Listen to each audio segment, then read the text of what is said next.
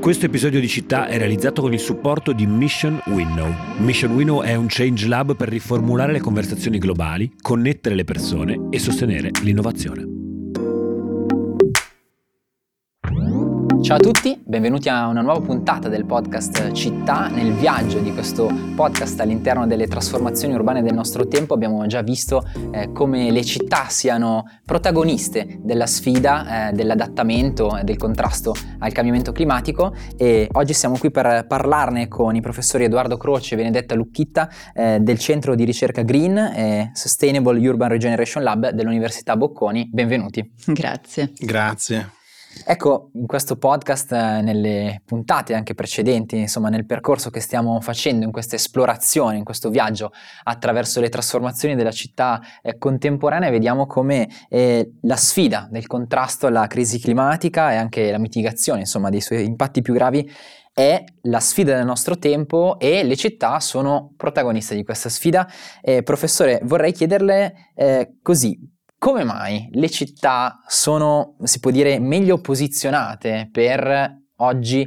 eh, sperimentare soluzioni innovative e dinamiche rispetto alla sfida climatica? L'ultimo assessment report dell'IPCC eh, dice che il fenomeno del cambiamento climatico si sta intensificando sempre di più con impatti rilevanti. Questi impatti sono a diverse scale, ma naturalmente a scala urbana noi abbiamo una concentrazione di, di persone, di infrastrutture eh, che fanno sì che sono più gravi. Per cui nelle città si ha anche la possibilità e il dovere di dare eh, una risposta e quello che vediamo tutti i giorni è che l'aumento delle precipitazioni, l'aumento delle temperature, eh, le inondazioni sono ormai fenomeni che avvengono con frequenza preoccupante, eh, che creano una serie di danni sia agli asset sia ai servizi, pensiamo ai blackout elettrici che ci sono eh, in molte città, pensiamo alla difficoltà degli impianti di depurazione di sopportare il carico eh, per piogge intense, eh, pensiamo alle ondate di calore con gli effetti che hanno sulla salute,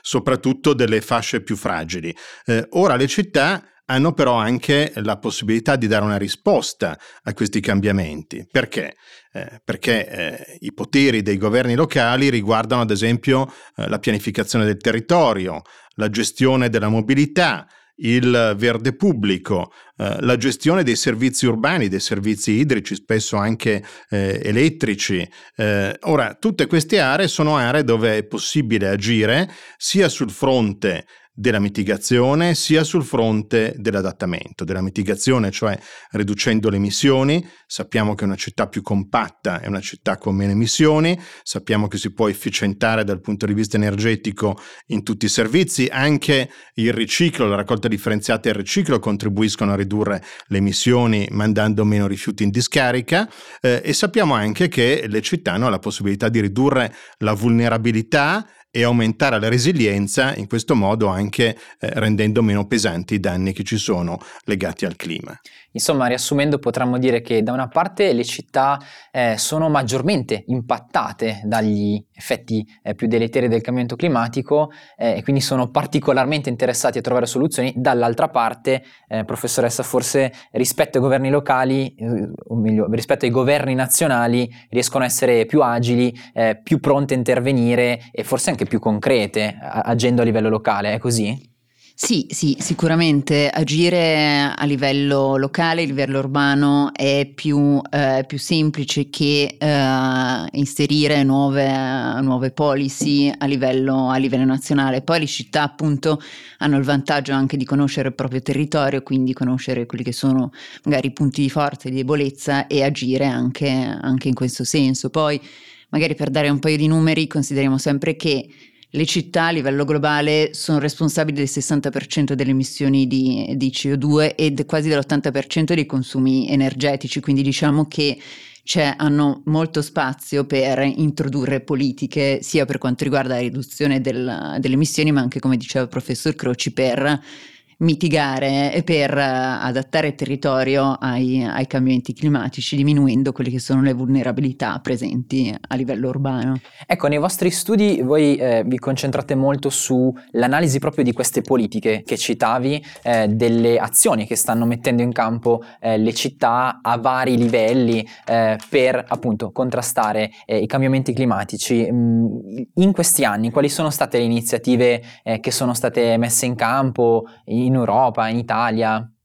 Allora, diciamo che a livello, sia a livello internazionale che a livello europeo ci sono diverse iniziative che valorizzano, cercano di sistematizzare, capitalizzare quello, il lavoro che si sta facendo a, a livello urbano. In particolare, allora diciamo che una delle prime iniziative è il, il Covenant of Mayors, che è stato lanciato nel patto dei sindaci in italiano, che è stato lanciato nel 2008 dalla Commissione europea. E poi adesso ci ritorno, però poi anche successivamente, dopo il, l'accordo di Parigi del 2015, è stata lanciata questa piattaforma che si chiama Nazca, che è una piattaforma per uh, i non state actors, quindi tutti gli attori, uh, le città oppure anche le imprese, per mettere a sistema le diverse azioni che, uh, che stanno mettendo in campo per la, mitiga- la mitigazione in particolare al, al, cambiamento climatico. Ok, quindi il patto dei sindaci precede l'accordo di Parigi, parte un po' più esatto. da lontano, la seconda iniziativa invece è una sorta di potremmo dire così, attuazione a livello non statale ma più, ma più locale eh, dei, di quelli che sono gli accordi di Parigi. Sì, prende in considerazione tutti, tutti questi sono gli attori non, non statali ecco, che possono agire per, per, il clima. Invece il Covenant of Mayors diciamo che è figlio del, um, del, del pacchetto di uh, riduzione delle emissioni e del, dell'utilizzo del, uh, dell'efficientamento energetico del pacchetto 2020-2020 del, del 2008 e quindi a seguito di quello l'Unione Europea, la Commissione Europea decide di lanciare il, il patto dei sindaci per appunto capitalizzare, mettere a sistema tutte le azioni che, eh, che, erano in atto a, a, livello locale per cercare di dare supporto anche al, alle città nel, nel creare dei piani per, per, contribuire appunto al raggiungimento della, degli obiettivi a livello nazionali ed europei di riduzione delle emissioni. Quindi una sorta di, di coordinamento, di linee guida per fare sì che eh, le azioni che a livello locale si mettevano in campo, si mettono in campo, abbiano eh, un, orizzonte, un orizzonte comune e degli obiettivi comuni? Esatto, sì, eh, diciamo che la prima, la prima edizione del, del, Covenant del 2008 eh, aveva come obiettivo la riduzione del 20% delle emissioni. Le città, che ovviamente è un accordo volontario che, viene, che le città fanno con la Commissione europea, le città che firmano uh, questo accordo con, uh, con, la Commissione si impegnano a definire un inventario delle emissioni in un anno prestabilito, così definiscono una baseline rispetto alla quale poi devono raggiungere eh, gli obiettivi di riduzione delle emissioni del 20%. Per raggiungere queste, uh, questo obiettivo Successivamente devono definire un piano che si chiama Piano d'azione per l'energia sostenibile, PAES, all'interno del quale sono contenute tutte le, le politiche e le misure che le città poi implementeranno per la riduzione delle emissioni considerando diversi settori. Diciamo che ci sono alcuni settori che sono obbligatori e altri no eh, nel, nel PAES. Quelli obbligatori ovviamente sono il settore degli edifici che è quello responsabile delle maggiori emissioni e poi c'è anche il settore dei, dei trasporti che è un settore ovviamente obbligatorio e basta, poi c'è il settore invece dell'industria che, che, non, è, che non, è, un settore obbligatorio. Quindi le città cosa fanno? Definiscono le, le azioni su questi diversi settori Dopo un periodo di implementazione di quattro anni c'è il periodo di, eh, di monitoraggio nel quale le città rifanno eh, la misurazione del, del, livello di emissioni su questi diversi settori per vedere l'efficacia del, delle politiche, quindi caso, nel caso in cui sia necessario riaggiustare le, le diverse politiche, diverse misure per il raggiungimento del, della riduzione del 20%. Ok, quindi una definizione degli obiettivi, cioè di traguardi a livello comune, poi una definizione di, di obiettivi specifici eh, calati a livello locale, a livello delle singole città e poi un'attuazione e poi una revisione, una revisione periodica. Professore, vorrei chiederle a questo punto però, eh, intanto in Italia... Eh, quanti più o meno eh, sindaci, quante amministrazioni locali hanno, hanno aderito a iniziative, a iniziative, come questa? E poi una domanda, insomma, non so, non so per chi, ma eh, dei due, eh,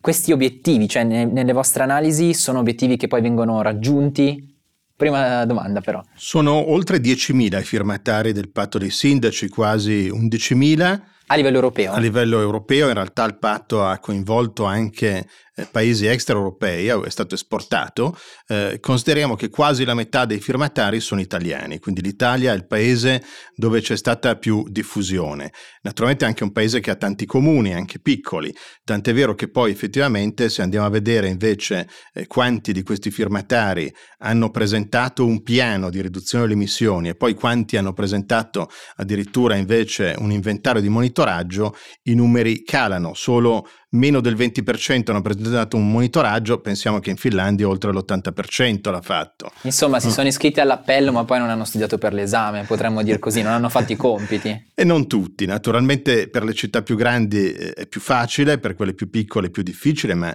all'interno del Covenant è previsto anche la possibilità di eh, ruoli di coordinamento e di supporto da, da parte di altri enti, eh, ma certamente diciamo in Italia ci sono stati eh, degli impegni differenziati da questo punto di vista. Però in termini di risultati, eh, questi a livello europeo, diciamo che eh, sul, eh, sul, sulla riduzione del 20% al 2020 questo risultato a livello europeo è stato raggiunto, sostanzialmente eh, con una buona distribuzione a livello europeo di quello che è stato il contributo. Andremo a vedere al 2030 cosa succede, lì l'obiettivo è in più impegnativo, almeno il 40%, e poi l'ultima versione del Covenant eh, prevede che al 2050 si arrivi a raggiungere la carbon neutrality neutrality, obiettivo che peraltro l'Europa ha anticipato con nuovissima iniziativa che si chiama 100 Carbon Neutral Cities entro il 2030, quindi si richiede addirittura di andare oltre il patto dei sindaci con, eh, con questo obiettivo più ambizioso. Ecco, eh, la mia domanda che mi sorge così spontanea eh, è questa. Eh, spesso eh, recentemente sentiamo parlare, eh, dopo la famosa sigla NIMBY, no? Not in my backyard, adesso si sente parlare di NIMTO, no? Not in my term of office, no? Quindi quando le amministrazioni, i governi eh, dicono bellissime queste misure, le faremo da qui a 10 anni, da qui a 5 anni, cioè comunque dopo la scadenza, la scadenza del mandato. Eh, eh, da quanto eh, avete potuto studiare, eh, secondo voi iniziative come questa del patto dei sindaci che vincolano non tanto l'amministrazione, insomma il mandato, eh, politico, ma la città eh, riescono anche a superare eh, quelli che sono poi i termini del mandato amministrativo, riescono ad andare un po' oltre l'orizzonte bre- di breve periodo, insomma, di, di quello che è un mandato amministrativo di 4-5 anni delle amministrazioni locali. Allora, so che ci sono diversi studi riguardo alla questione del um, adesione al Covenant of Mayors e, um, e la, la, relazione con diciamo il colore politico anche delle diverse giunte comunali, ecco, però io credo che il professor Croci qui si ricordi meglio i, i dati a riguardo e i risultati, io non non ricordo sinceramente questa parte. Ma in generale diciamo che il Covenant of Mayors è nato con l'idea proprio di superare questa idea che ci sia eh, un termine di mandato. Eh, ovviamente, soprattutto in paesi come l'Italia, eh, il fatto che eh, ci sia un cambio di colore di amministrazione è uno dei fattori che può influire naturalmente negativamente eh, sul, sul, risultato. Eh, però diciamo che in termini generali si è visto che ormai il tema climatico non ha più colore politico e quindi l'impegno nel Covenant del Mayor è un impegno che alla fine riguarda anche la popolazione direttamente, che coinvolge sin dall'inizio una serie di stakeholder interni, per cui è vero che molte azioni vengono portate avanti direttamente dal comune e anzi sono le azioni dove normalmente si ha un impatto maggiore grazie alla capacità del comune di gestire direttamente, ma molte altre azioni invece richiedono l'intervento dell'industria, dei cittadini, delle modifiche di comportamento, per cui quando si avvia un processo di questo tipo che è fatto da un insieme di azioni, a volte in una città si arriva a decine o addirittura centinaia di azioni, eh, poi qualcuna magari viene portata avanti bene, qualcuna meno, ma si ha effettivamente un coinvolgimento ampio di stakeholder. Quando parliamo di obiettivi di riduzione eh, delle emissioni che intervengono eh, sull'aspetto degli edifici, intendiamo riscaldamenti, efficienza energetica. Sì, sì principalmente mm. efficientamento energetico, il cambio della caldaia, sono queste le azioni che si ritrovano all'interno del, dei, diversi, dei diversi piani che abbiamo analizzato. Noi ad esempio abbiamo analizzato i piani di 1700 città con un insieme di quasi 60.000, 60.000 azioni e la maggior parte di questa era concentrata sul patrimonio edilizio, sull'efficientamento del, del patrimonio edilizio, molte altre azioni su Uh, sul settore dei, eh, dei, trasporti, con l'utilizzo magari di, uh, cioè favorendo l- l'utilizzo del, uh, del, trasporto pubblico, utilizzando anche azioni per favorire lo sharing ma c'erano, c'è anche una parte di azioni che rientra diciamo in una sfera che uh, è mh, mm, finalizzata sia alla mitigazione che all'adattamento e riguarda più uh, la pianificazione, l'utilizzo del, del territorio appunto della, dello spazio verde appunto immagino abbiate già, già, parlato in un'altra puntata, le città adesso sempre di più utilizzano eh, le nature-based solution, ovvero soluzioni basate sul, sulla natura per cercare di, eh, di ridurre le, le, proprie emissioni, ma soprattutto per, per questioni legate al, all'adattamento, perché sappiamo che i parchi, comunque viali alberati, generano eh, degli impatti di, di regolazione della, della, temperatura e quindi andando magari a diminuire quelli che sono gli effetti di... Um, della, del cambiamento climatico come le, uh, le, isole, le isole di calore urbano e appunto attraverso anche la regolazione del, della temperatura è possibile anche ridurre i consumi, consumi, energetici eh, per raffrescamento degli edifici durante, durante i periodi estivi. Ecco. Sì, sì, di Nature Based Solutions abbiamo parlato all'interno di questo podcast eh, già in una puntata con l'architetto eh, Stefano Boeri, ma lo dico per chi ascolta sicuramente è un tema su cui torneremo continuamente, magari torneremo eh, presto, presto, anche con voi perché è, è qualche cosa eh, che è sempre più nel vivo nel dibattito e, sempre, e offre sempre più anche eh, soluzioni, soluzioni, creative. Ma proprio parlando di soluzioni eh, ne approfitterei per farvi un'altra domanda. facciamo un passo indietro. adesso, come abbiamo detto all'inizio, questa puntata il grande focus eh, molto chiaro per le città è l'orizzonte eh, della mitigazione, eh, della riduzione delle emissioni, della, della, sostenibilità. Eppure se pensiamo anche solo eh, a quelle parole che più tornavano nel dibattito pubblico sulle città anche solo 4-5 anni fa, ma forse vorrei dire anche fino a poco prima della pandemia,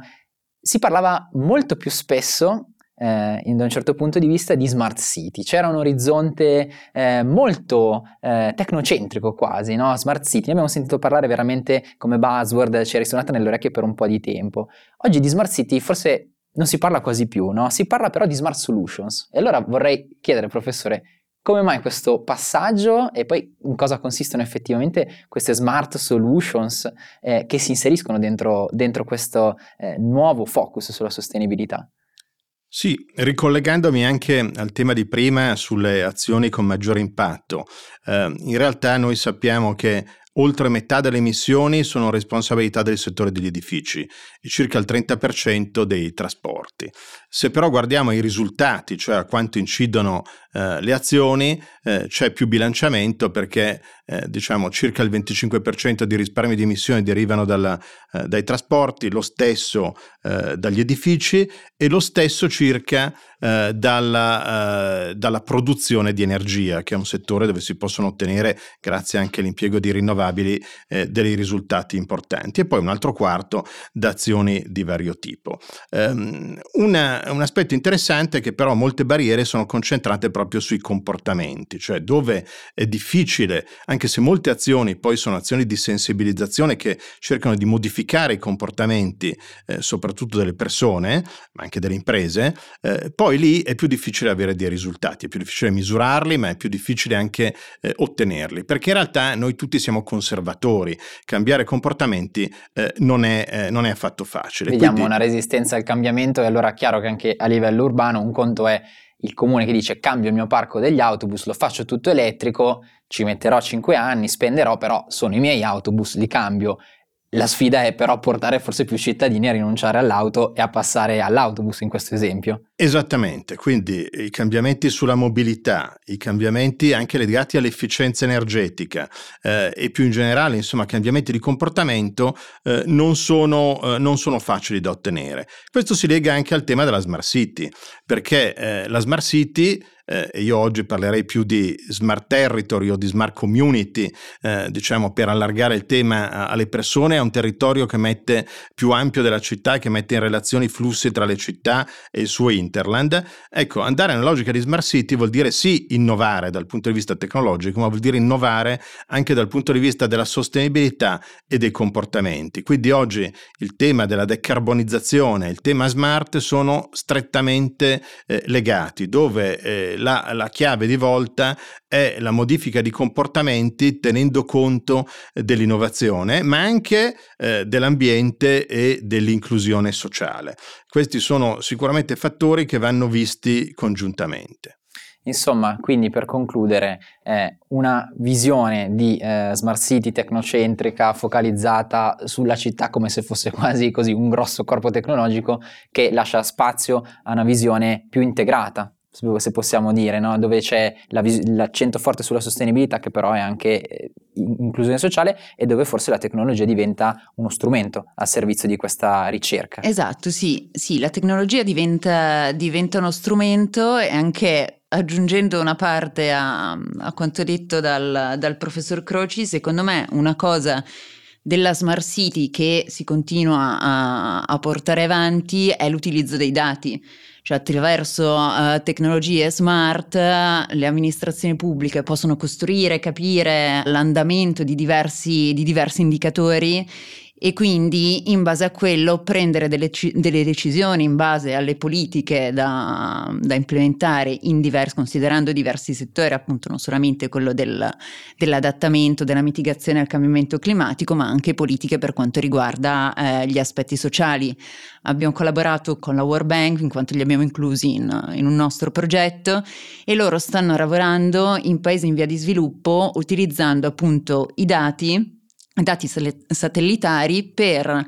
definire diversi scenari di pianificazione in base ai diversi scenari, quindi misurare quelli che sono i possibili impatti de- che, si, che, si, possono generare appunto a livello, a livello territoriale su diverse, su diverse dimensioni. Davvero molto interessante anche questa sottolineatura sui dati, eh, non ci siamo messi d'accordo, eh, lo, lo, giuro, eh, per, lo dico per chi ci ascolta, ma una delle prossime puntate di città sarà proprio dedicata a come i dati vengono raccolti e impiegati al servizio, al servizio del decision making a livello cittadino, Perfetto. quindi grazie davvero per questo, per questo, trailer imprevisto ma, ma decisamente, decisamente, sul punto. Abbiamo parlato eh, veramente di, di, tanti aspetti in questa chiacchierata, abbiamo visto un po' come e in che senso le città e le città europee in particolare sono eh, protagoniste, stanno cercando di giocare da protagonista eh, la, sfida, la sfida climatica che cosa hanno ottenuto in termini di risultati, quali sono le sfide, le sfide che rimangono. Io ringrazio davvero eh, di, questo, di, questo, intervento, di questa chiacchierata i professori eh, Edoardo Croce e Benedetta Lucchitta del centro di ricerca Green and Sustainable Urban Regeneration Lab dell'Università Bocconi di Milano. Eh, grazie a voi per l'ascolto e arrivederci a una nuova puntata di città. Grazie. Grazie, grazie a tutti.